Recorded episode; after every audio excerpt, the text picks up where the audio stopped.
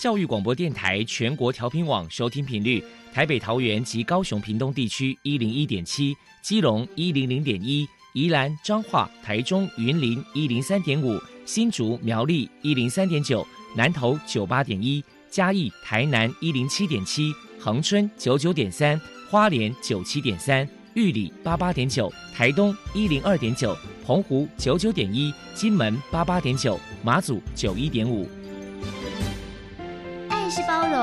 爱是牺牲，爱是分享，爱是服务。因为爱，特殊教育充满了无限的可能。用爱关怀身心障碍同学的未来，用心倾听资赋优异子女的心声。欢迎老师、家长、同学们，大家一起加入特别的爱这个大家庭。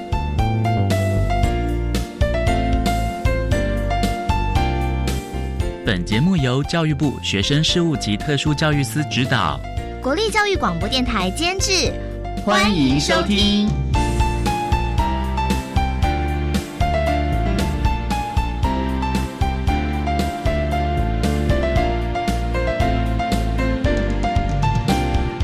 因为爱，我们在空中相聚，欢迎您再度收听特别的爱，我是小莹。这个节目在每个星期六和星期天的十六点零五分到十七点播出。在今天节目中，将为你安排三个部分。首先，在“爱的小百科”单元里头，波波将为你安排超级发电机单元，为你邀请三之三生命教育基金会的执行长葛慧葛执行长为大家介绍三之三生命教育基金会的相关服务，希望提供大家可以做参考了。另外，今天的主题专访为你安排的是“爱的搜寻引擎”，为你邀请智理科技大学五专部应用英语系三年级的李姿莹同学，为大家分享正向积极的思考，谈特教学生生命教育的教学以及重点的方向，将提供家长、老师还有同学们可以做个参考了。节目最后为你安排的是“爱的加油站”，为你邀请中国文化大学法律学系的谢荣堂教授为大家加油打气了。好，那么开始为你进行今天特别的爱第一部分，由波波为大家安排超级发电机单元。超级发电机，亲爱的家长朋友，您知道有哪些地方可以整合孩子该享有的权利与资源吗？无论你在哪里。快到发电机的保护网里，特殊教育网网相连，紧紧照顾你，一同关心身心障碍孩子的成长。Hello，大家好，我是 Bobo。今天的超级发电机，我们特别邀请到三之三生命教育基金会的执行长葛慧女士，来跟大家谈一谈生命教育的议题。首先，我们先请执行长来介绍一下。三之三生命教育基金会成立的背景跟目的是什么呢？三三生命教育基金会是因为我们自己一群教育工作者，然后在就是幼教现场、儿教现场，应该有大概三十多年的时间。然后这段时间，因为我们都透过一些阅读啊，生命教育的，就是一些概念，然后去帮助小孩，所以呢，我们也觉得未来其实。大家在重视聪明度啊、STEAM 啊、大脑很强的时候，我觉得生命教育是一件非常重要的基地。所以，就因为我们希望能够传承一些爱孩子的理念，所以就成立了这样的一个基金会。那最重要的目的就是我们希望做一些生命教育的推广，然后关怀一些弱势的孩子。还最重要的是还有一个就是扎根生命教育，就是希望能够在幼儿园里面，让我们的孩子能够从。心里面哎，得到一些很好的、丰富的一些资源，哎，所以大概就是这样子成立的。接下来，我们请执行长来谈一谈三之三生命教育基金会的服务项目包含了哪一些？我们目前基金会大概分为三大项的服务项目，第一个就是我们会做一些推广，我们每一年会办一些就是关怀月的活动，然后。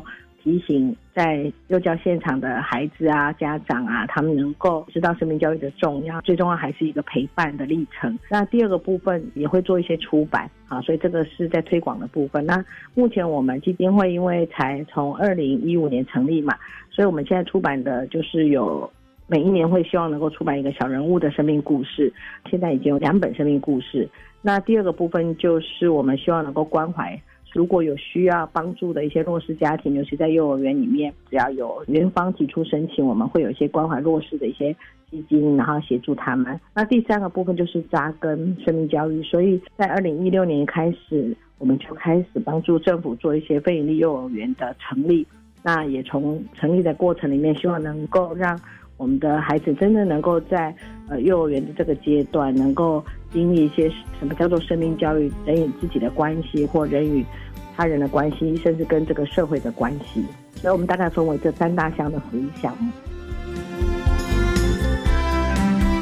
为了推广生命教育，基金会曾经举办过哪一些活动与人们交流呢？我们请执行长跟大家说明一下。我们在幼儿园是每个月都有一些就是生命教育的活动，是依照主题，比如说生命教育的人与自己的概念，或是人与他人的概念，包括社区，尤其是在社区，我们带着孩子去关怀长者啊，然后利用节庆关怀母亲啊，关怀父亲，然后在关怀社区的一些，比如说流浪狗啊，或是一些弱势孩子的一些帮助的机构，我们就大概就会有做一些这样的一个关怀的活动。那每一年就是在十二月，我们会有一个集合北区的一些学校里面，我们共同举办一个关怀月。每一年都会有一个关怀月的主题。那我们希望能够带着孩子去关怀不同弱势族群的孩子。今年就关怀环境，就是我们希望大家重视环境教育这件事情。请教一下执行长，针对生命教育。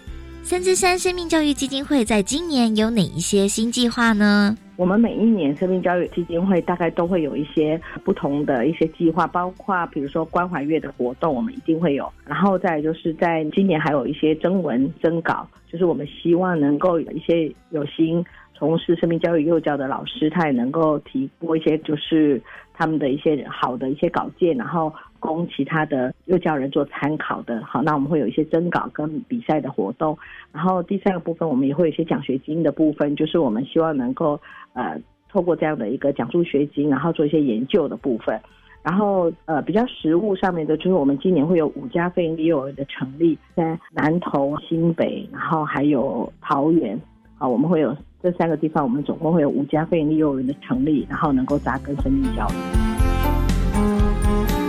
如果民众有任何的需求或者是疑问，关于基金会的联络方式是，我们的基金会的联络方式其实很简单，只要上网打三零三生命教育基金会就有我们的网站，然后在网站上就有我们的联络的电话。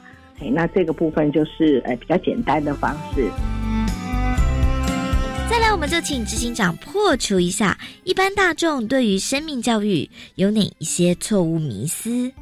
在早期啊，在大概两千年的时候，政府开始推生命教育的这件事情的时候，大概把重点都放在生死教育的部分，所以呢，就会让很多人联想哦，生命教育就做生死教育，其实不是的。生命教育其实最重要是丰富孩子的生命，所以大概可以从三个部分开始来着手。第一个就是生存能力、跟生活能力、跟生命价值。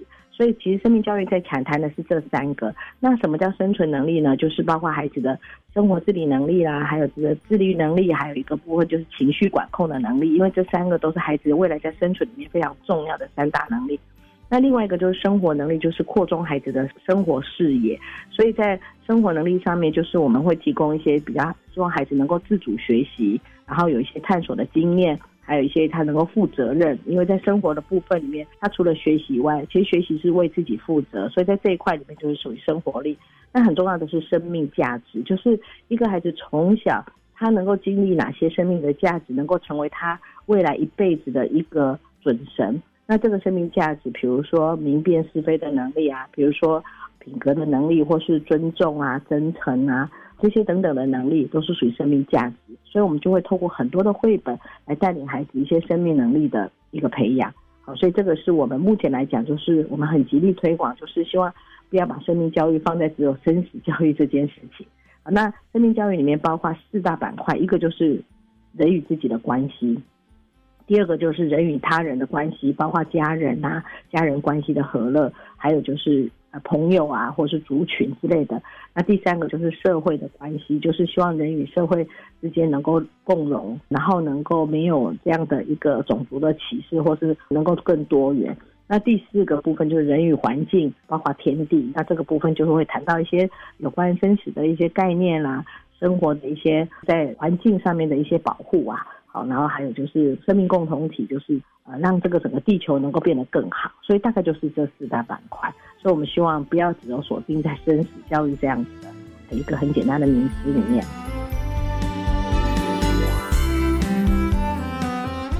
最后，执行长还有什么样的话想要传达的呢？呃，我觉得生命教育是一个生命影响生命的历程，所以呢，我们会希望，如果是在教育现场的老师们，能够跟所有的家长要有个共同的。连接，然后我们希望我们所有的大人一起建构一个好的环境，提供给我们孩子有一个健康快乐的成长。那这个好的环境呢，其实就是一个有趣、有爱、有梦的生命平台。那什么叫有趣呢？就是我们希望每一天都能够带着热情、带着感恩，然后来到这个世界，然后跟孩子一起祝福这个世界。那有爱呢，就是我们在推广上面，就是希望有爱的抱抱。虽然现在有疫情不能抱抱，但是对我们来讲，就是家庭里面。每一天都有三抱的活动，因为早上出门前抱抱，让大家有勇气；回到家的时候，大家互相拥抱，就是有一个安全的、依附的、快乐的回家这样的感觉。然后到了晚上睡前有个拥抱，我觉得这是一个非常重要的，叫做和解的拥抱。因为这样的爱的传承，会让孩子会觉得，今天纵使爸爸妈妈可能有指责我或是批评我，但是到最后。呃晚上的那个拥抱，他会知道爸爸妈妈还是很爱他的。那最后就是一个有梦，就是提供给孩子一个自由的探索跟创造的空间。那这也是我们教育现场非常需要努力的，让孩子能够拥有他自己的梦想前进，然后孩子也才能够快乐，而且能够主动自主的学习。所以我们也希望说，我们大家一起努力来建构一个有趣、有爱、有梦的生命平台，然后孩子也能够健康快乐的成长。非常谢谢三之三生命教育基金会的执行长葛慧女士接受我们的访问。现在，我们就把节目现场交还给主持人小莹。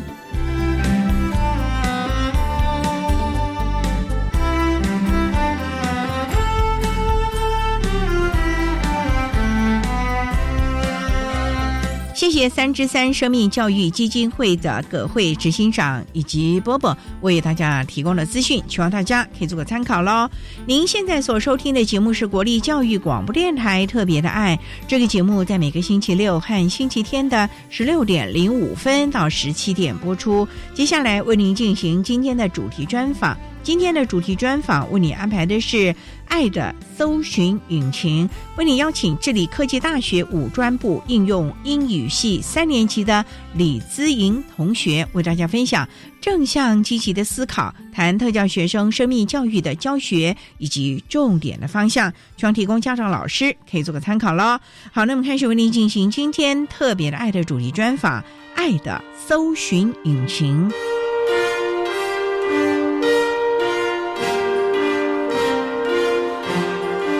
爱的搜寻引擎。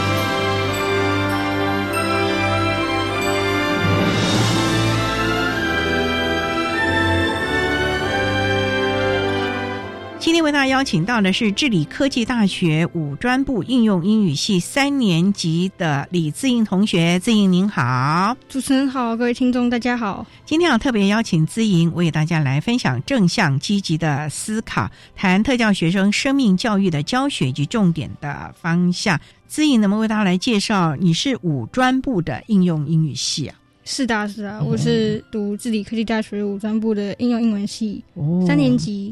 当初怎么会想要选念应用英语系呢？对，因为其实那时候就觉得英文系就是我自己是视障者，然后就会觉得，哎，好像英文对自己好像比较学习上会比较简单，然后语言可以就是用听的，或者是有其他方式可以学。同时也想说，哎，如果以后英文学好的话，可以去国外玩一玩或读书之类的，这样也蛮好的。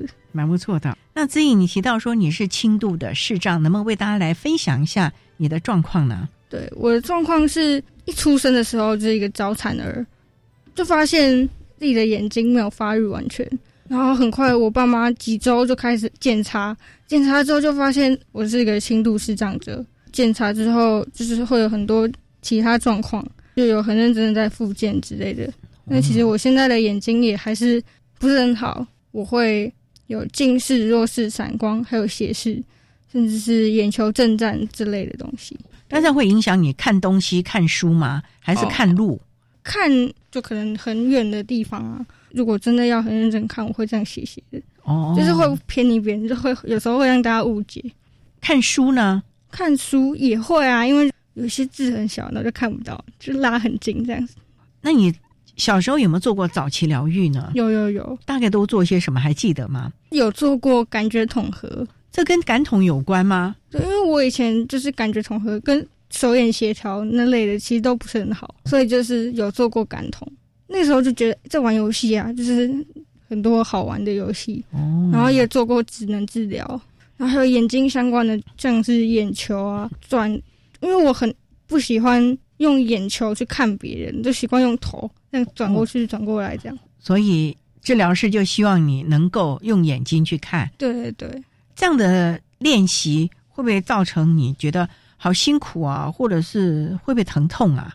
哦，有以前点眼药水的时候会觉得就很怕、啊，就是一直躲一直躲，然后会哭啊。哦可是就是我爸妈跟护士他们就会拉着我，哎、一定要点眼药水。嗯一有一次就是我记得我去西园医院复健，然后那个复健就很无聊，就是要一直画画，就是一直描着一个线，然后就这样一直画一直画，然后我就觉得很无聊，我很不想要上那个复健课。那你知道那个画那个线是什么意思吗？一直我不知道重复，还蛮枯燥的哦。对啊，我就是完全不知道什么意思，我就为什么为什么我要上这个课，然后那么无聊，然后我就赖着我妈说，哎、我不要去上那个课啦。然后我妈就那边半片半红，上完那个课我带你去吃火锅啊什么的，哦反正就是奖励，，对奖励我这样。结果你还是把那个课上完了。对，可是我也不确定到底是有没有上完，可是就是后来就是有上。那你觉得那个东西到底是做什么嘞？到现在还不清楚。对我到现在也不知道到底是、哦，那还是一种专业了啊。总之就是早期疗愈该上的都上过了。那你觉得早疗对你有没有帮助呢？哦有像感啊，统啊什么这些？就是像以前会练习什么剪纸啊，或哦，者是眼睛方面的，就是那种画线，也不是画线，就是也有画线啊。像我画线就是一直都会画斜斜的，就是没有办法像很多人很厉害，嗯画一个他们直线。画很直。其实到现在还是会这样啊，可就是有练过之后就觉得，哎、好像比较好一点。。那会不会影响你走路呢？还好，还好应该不会吧？不会跌倒啊什么的啊、可能是手楼梯没看路，然后就跌下来这样。就是有的时候走太急了，对，没看路。对哦，那下回自己要注意了啊。好，我们稍待再请智理科技大学五专部应用英语系三年级的李自英同学，再为大家分享正向积极的思考，谈特教学生生命教育的教学以及重点的方向。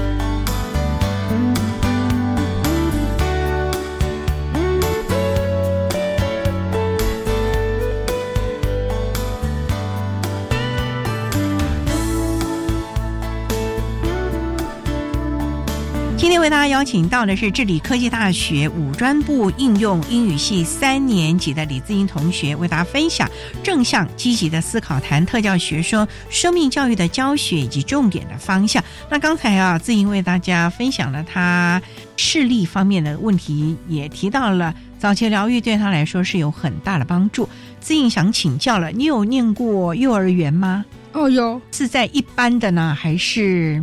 就是我以前念的幼儿园，它是一个全英文的，全英文的。对对对对，会不会太辛苦了？不是啊，就是我爸妈就会觉得英文啊，你小时候就可以接触英文，所以他们就把我弄去那个全英文的，就是上课都是有外师那种，大家一起讲英文。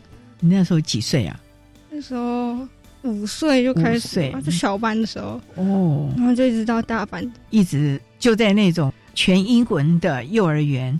那你觉得这样对你的英语有帮助哈？是有帮助，可是从二年级开始，二三年级就开始英文就断掉了，因为那个时候就我爸妈希望我可以多做一点复健，然后就把我送去安心班，然后安心班之后就一样也是要做复健，希望我在其他功课上面可以更好吧，然后他们就把我送到安心班。然后安心班上完，我可能就还要去做复健。复健是做什么呢？就是让你的写字能够比较好一点吗？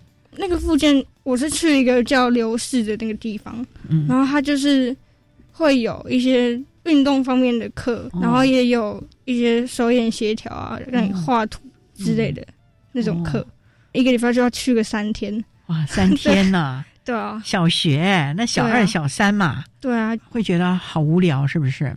也还好啊，就是在那边交朋友，然后就一起玩。哦，那也不错啊，交到了很多朋友吧？也算蛮不错的。那些人现在还有联络吗？没有哎，没啦。哎呀，太可惜了，因为小时候交的朋友啊，还蛮可爱的啊。对啊。嗯，所以你就复健做了两年吗？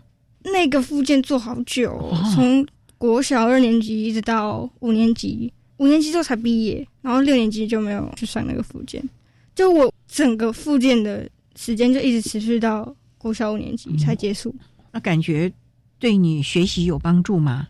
后来我上国中的时候，会觉得我就是因为做那么多附件，所以我功课才那么不好。就是因为可能很多小朋友跟我同年龄的人，他们都去念，在我那个时候就已经可能去学什么才艺啊，或者是去学什么东西，他们的功课都很好，然后又有很多其他的，就是我就觉得很厉害。我功课又不好，然后其他的也没有很好，所以就会觉得好像跟别人落后很多，耽误了那个感觉，然后就会觉得很自卑。哦，怎么会呢？你现在能够去念应用外语系也不得了了呀！也是，嗯，那你后来的英文怎么找回来的呢？也还没找回来，就是没有到一个很厉害、很厉害的程度。不过也能够念到三年级也不简单了，像我的英文以前都考不及格的，不过也找到了自己的学习的兴趣了。好，我们稍待再请智理科技大学五专部应用英语系三年级的李自英同学，再为大家分享正向积极的思考，谈特教学生生命教育的教学以及重点的方向。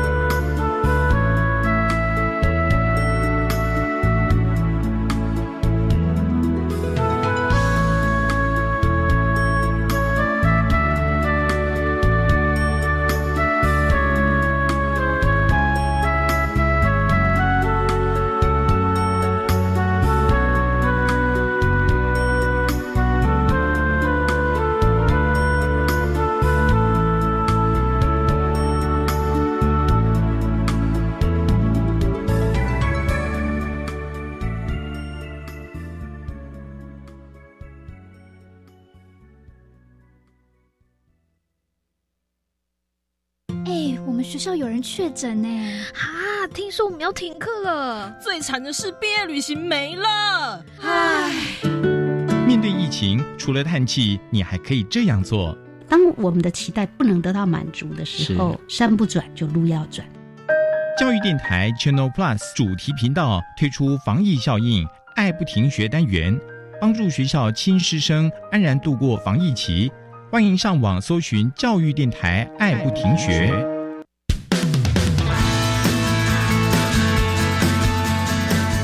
青春加油站校园反毒广播剧插画及创意文案甄选活动开跑喽！征选期间从一百零九年四月二十七号到六月五号，征选项目分为插画以及创意文案两种形式。只要你是国中、高中职含五专前三年的学生，就可以报名参赛，更有多项丰富大奖等你来拿哦！青春加油站第二集广播剧内容可到警广官网下载或线上收听，活动详细资讯请上内政部官网查询或电洽零二二七六二九零五二。青春加油站甄选活动工作小组欢迎插画及文案高手赶快来报名参加。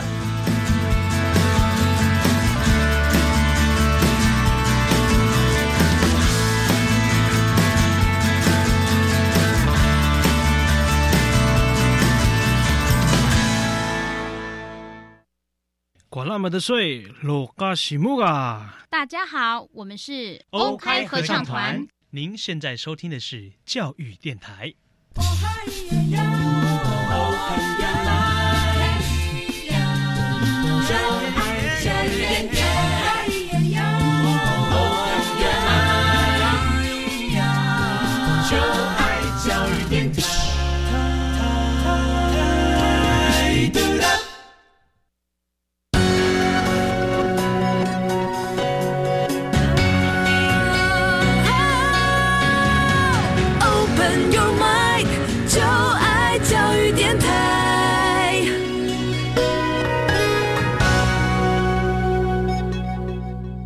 上电台欢迎收听《特别的爱》这个节目，是在每个星期六和星期天的十六点零五分到十七点播出。在今天节目中，为您邀请智理科技大学五专部应用英语系三年级的李自颖同学，为大家分享正向积极的思考，谈特教学生生命教育的教学以及重点的方向。那自颖啊，提到了幼儿园的时候是念的全部英语。的幼稚园，对，可是到了小二的时候，为了要复健，所以这些课程几乎都停下来了。所以你就到安亲班，安亲班要做些什么事情啊？就是写功课啊，啊，就写功课啊，对啊，然后写完功课就去复健。没有，就是他们准备一大堆考卷，可是我通常功课都写不完，是因为你的眼睛不好，所以看不清楚。可能一部分也是吧，就是一部分是看不清楚，就是可能要花比较多时间。可是一部分也是因为很不想写功课，可能桌上有什么东西啊，就在那边玩的玩的，就是没有很专心在写功课，所以就会写很久。可是也因为这样就可以逃避一些考卷。那老师没有逼迫吗？因为这些安心班的老师要看到孩子的成绩进步啊。不会，就是我不知道为什么，可是我爸妈他们有先跟他们讲嘛，就是他们就觉得哎。功课写完就好，我不用写很多考卷。所以父母没有这么的逼迫你了。对啊，他们比较希望我开心啊。就是从小时候，我记得我爸之前跟我讲过，我很小的时候啊，医生在讲我的情况啊，就是讲到说，可能这个小孩以后眼睛不会好啊，什么之类的。那时候我就在旁边偷听，听医生跟我爸，然后我就哭了。然后我爸那时候就很心疼，他就觉得以后。不管怎么样，都一定要让这个小孩子很开心。爸爸那时候就讲了这个话了。对，爸爸很疼你啊。对啊，所以那个时候，即使我功课已经烂到全班倒数一两名，他们也觉得没关系，只要快乐就好。对对对。嗯，志颖有没有兄弟姐妹？有，我哥哥一个哥哥。哥哥跟你相处的还好吧？还好啊，小时候啦，就是我们会会这边吵架打架，吵吵闹闹。对，就是可能就会打架游戏。就是会一起玩游戏，然后都玩到十二点才睡觉。对，哥哥比你大几岁啊？两岁啊。那现在应该也很大啦。大二。爸爸妈妈会不会要求哥哥要让你啊，或者要对你好一点呐？会耶。小时候可能我哥打赢我，然后我在这边哭。对，我就是哎，快点来救我！他们也会很希望我哥可以让让你一下，让我一下，或者是可能我爸妈比较疼我。然后我哥就很觉得很偏心，哎，为什么我爸跟我妈对我那么好？因为其实我爸妈会要求我哥的功课，他自己也蛮厉害的，就是全班四十几个人，他就考个二十几名。哇，那不简单了。对啊，可会不会造成哥哥心里不平衡？会啊，你们偏心，妹妹只要能够快乐就好，你要督促我的功课，还要我打架，要假装输，对吧？我哥会觉得很偏心，对，很偏心。可是我就会帮我哥讲话，我就觉得，哎，为什么啊？为什么会有这种差别？有时候会放我哥讲话，就假如说，哎，我哥被骂，然后我就说，干嘛骂他？他们没做错什么啊？所以反正你也不会恃宠而骄，对，反正也会正常的兄妹的那种的相处方式。对对对。那哥哥现在也很大啦，你们相处应该更好了吧？对啊，蛮好的。他现在住外面，然后他有时候回来的时候就会聊个天啊，然后就是大家一起聊聊天。在外地，他在淡水，他在淡江大学。所以就住外面了。然后因为他有打工，然后他打工就是有时候会比较少回来。那回来的时候就会聊个天啊，然后就会玩一玩这样。那也不错了啊，哥哥还蛮疼你的喽。那我想请教，那你小学、国中都一直念的是一般学校吗？对啊，就是一般学校，就跟一般的同学一起念。对对。那你在学习上会不会有黑板上看不到啊？你有没有寻求一些协助啊？或者是学校有没有给你什么辅具啊，协助你？黑板上看不到是真的会有，就可能有时候真的那个字很小，或者是我可能坐在比较后面。电脑课也是一个啊，我就是电脑字非常的烂，因为看不清楚是荧幕上的字嘛。对，而且滑鼠也对不准，也不是对不准，就是觉得弄那些电脑就很吃力，要学会很多上课教的东西，然后就是要用什么 Gmail 啊，或者是学什么 PowerPoint、Photoshop。很多很多不一样的程式，就觉得很难。我记得三年级的时候，有一个老师，他就在问全班说：“有没有人可以来电脑，就是教一下知玲怎么用电脑？”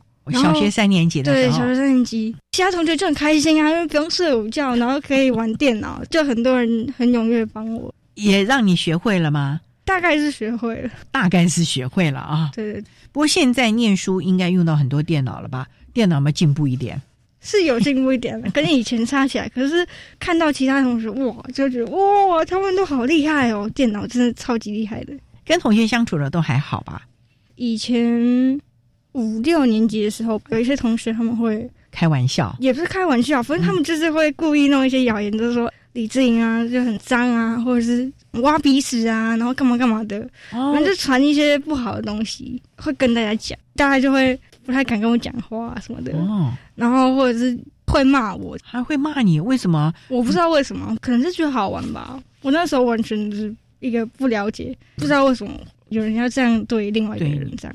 其实我到现在不好，会不好，会很难过。到现在还觉得那段日子还蛮不开心的。对，可是其实也还好，不开心是一点。也会有一些人，像我有个朋友，那时候有一个很好的朋友，他是男生，他就会跟我聊天，然后聊聊聊聊就很开心。可能有一些小朋友就会来说：“哎，那个李正英是鼻屎，你还想跟他在一起哦？”然后他就会很正义的讲说：“可以啊，我为什么不能跟他在一起？我为什么不能跟他玩什么的？还是会跟我玩，还是来找我。”那老师那时候知道有这样的状况吗？其实我不敢讲，就是不敢讲。遇到这些事情的时候，我我不知道怎么办。回家也没跟爸爸妈妈说。也是不敢讲啊，因为就会觉得爸妈都会很希望我可以很开心哦，所以你也怕他们担心。对，在学校遇到这种事情的时候，跟爸妈讲，那爸妈一定很难过，所以你就一直这样忍着。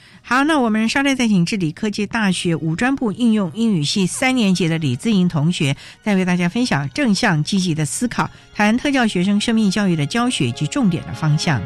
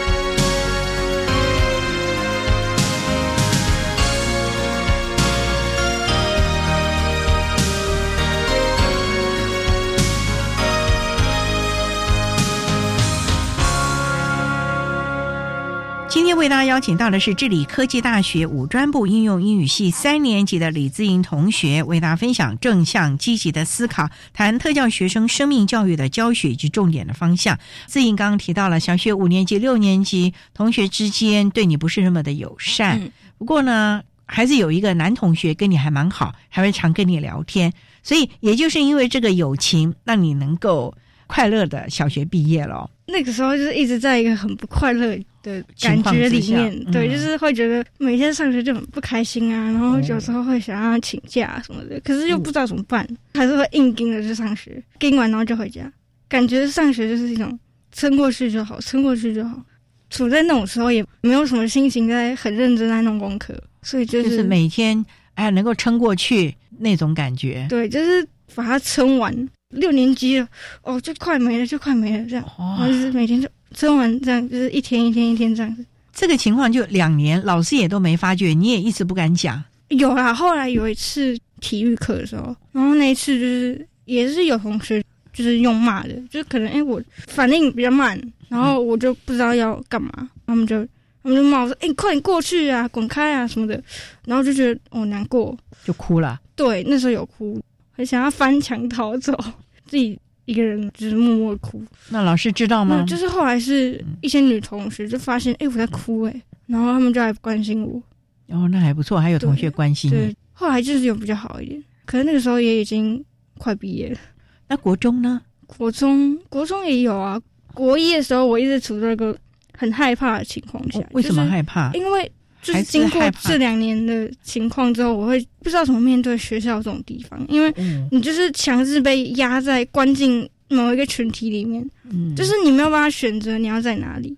可能班级就是一个环境，那你就是一定要进去，你也不能选择你的同学是谁，就是你不能哦，我喜欢去这个社团，我就去这个这个社团；我喜欢去这个地方，我就去那个地方。而且学校就一定要去，我就会想说，哇，那那怎么办？那只要想个方法吧。那时候有去跟辅导室老师，或者是跟导师说吗？这种事情我都没怎么讲，不敢讲。一年级也没交什么朋友，二年级是有交到一个转学生，就是一个好朋友，就会跟他讲，会跟他讲我以前情况，因为很压抑嘛，就很希望可以找到一个人可以听听你，对对对，跟你聊聊天。对，然后那个同学对你还好吧？还不错啊，可是后来我没有很确定那个到底是什么概念，因为他当风纪股长，然后他也累，比较疏离吧，就是比较疏远我。因为其实我后来想想，我也觉得我那时候其实给他压力蛮大，因为就是讲一些不好的事情，都讲一些比较不开心的事情。对对对。后来就是我就想说，我一定要自己加油。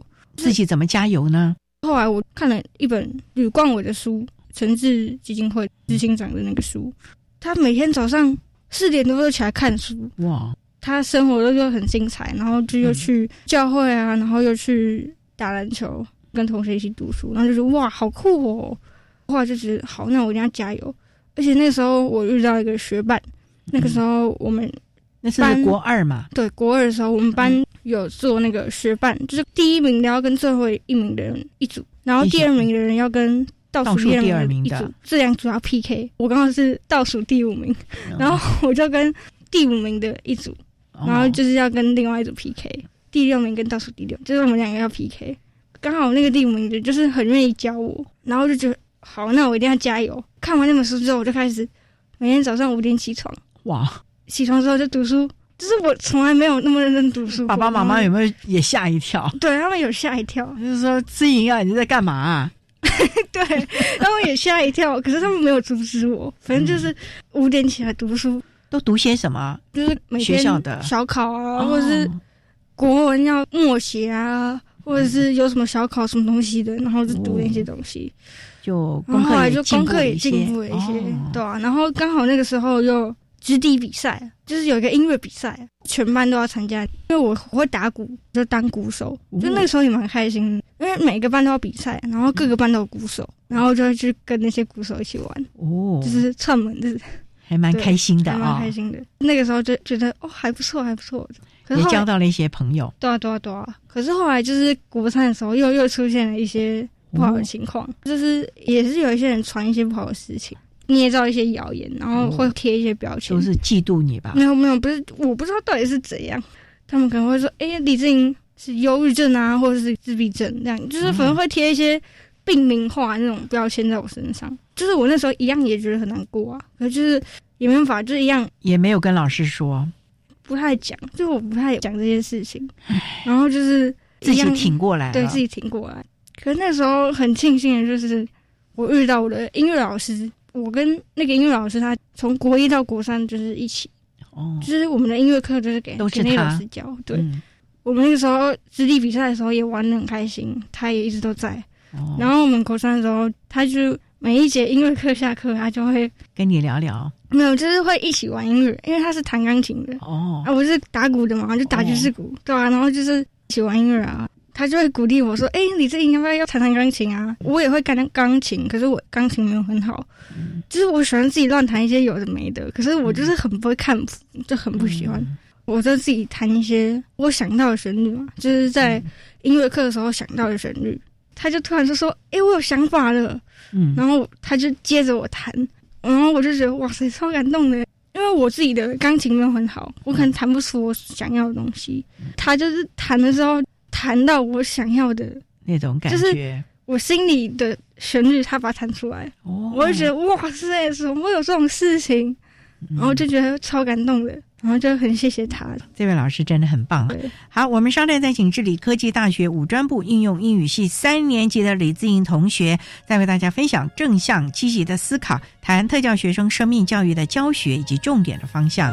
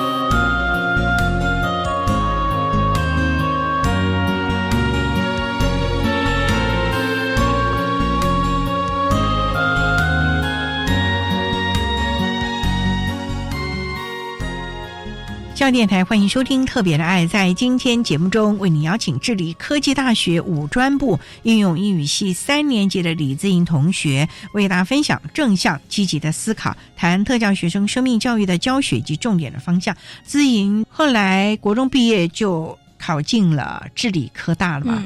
念应用英语系，感觉还好吧？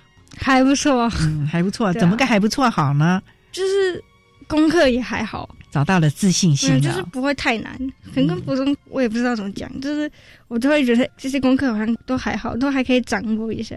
同学也都还不错，然后自己也加入了一些蛮不错。因为我国三之后，我就有找到了一个叫卡内基的东西。卡内基的，对，我就去上课吗？哇，那个好酷哦！然后我就跟我妈讲，然后后来他就带我去听说明会，后来就真的有报名，就是真的有去参加那个课，上那个课。然后上完之后就觉得，哎，好棒哦！因为他们那个课有学长跟学员的制度，那学长是你上完次课之后，你就可以再回来。然后再带这些新的人一起上课，这样哦。然后我就有去带那些人，我就去当学长。那个是国三，国三上完课之后，高一的时候，国三暑假上的，高一就等于是专一的时候对，专一的时候就开始去当学长。当学长之后，就有认识一些人，就还蛮棒的。像我，因为我有个学长在台大新语，就是台大新语是一个台大的专门帮自闭症小朋友办营队的社团。他有跟我们分享，就是那个社团的故事，他们办营队的经验，然后我就觉得哇，他们好棒哦！他们帮小朋友办营队，他们那么厉害，又帮小朋友办营队，我然后我就觉得哇，这个社团好棒！然后我就问他可不可以带我去啊？我你也参加了？对，我也参加那个社团，蛮好的，这也是跨校的一种联谊啊。对啊，对啊，对啊！后来又当了好几次卡内基学长，就有认识蛮多朋友的，蛮好的。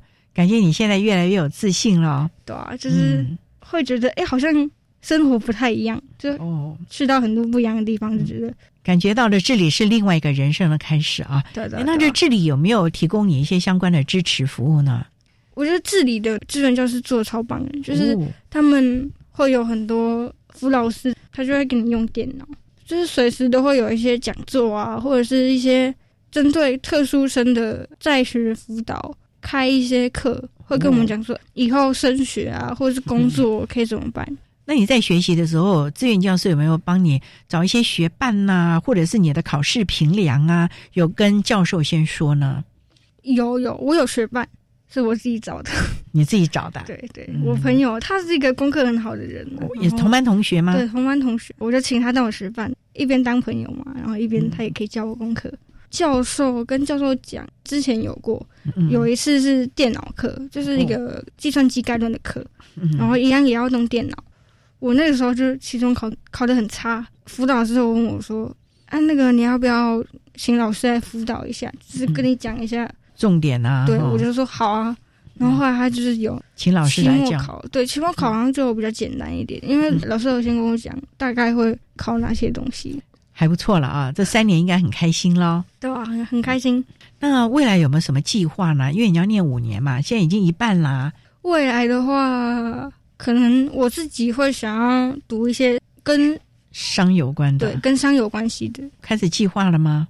就是其实日常生活中就会接触到很多跟商业相关的，因为我爸爸他们是开小公司，就是那种成衣。类似批发的那种接单的，然后他们就会讲到很多这方面的，就可能他们对投资也有兴趣，所以就是会生活中哎，可能吃饭的时候啊，或者早上就会看那种投资晨间新闻，都会讲到。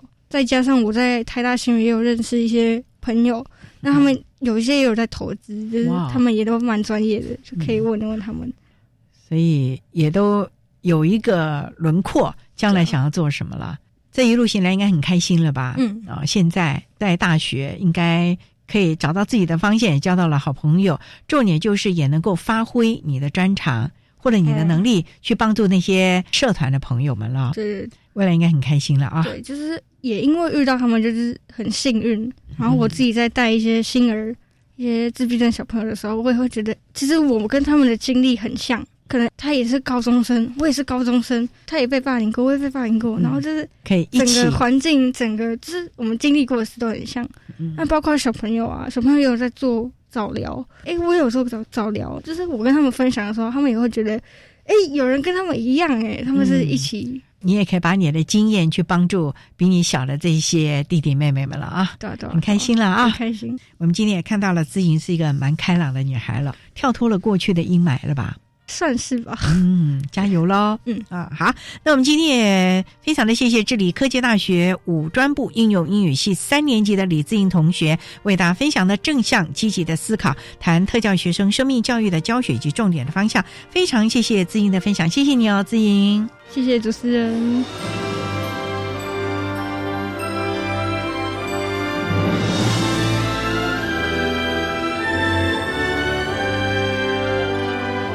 谢谢这里科技大学五专部应用英语系三年级的李姿莹同学为大家分享了特教生生命教育的教学及重点的方向，为大家分享了他一路行来求学以及和同才互动的心得啦，希望提供大家可以做个参考喽。您现在所收听的节目是国立教育广播电台特别的爱节目，最后为你安排的是爱的加油站，为您邀请中国文化大学法律学系的谢荣堂。教授为大家加油打气喽！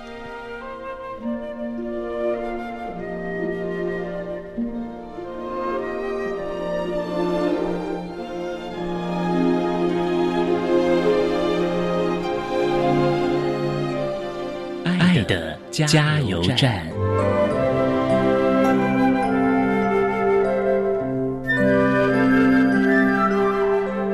大家好，我是中国文化大学法律系专任教授谢荣堂。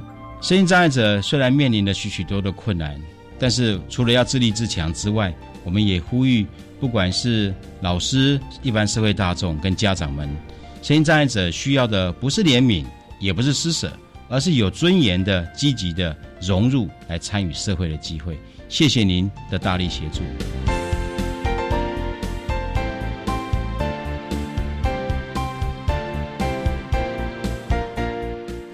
今天节目就为您进行到这，感谢你的收听。在下个星期节目中，为您邀请国立罗东高级中学辅导室的老师胡敏华胡老师，为大家分享性平的真谛，谈声音障碍学生性别平等教育的教学重点以及防患未然之道，希望提供家长、老师还有同学们可以做参考了。感谢你的收听，也欢迎您在下个星期六十六点零五分再度收听特别的爱。我们下周见了，拜拜。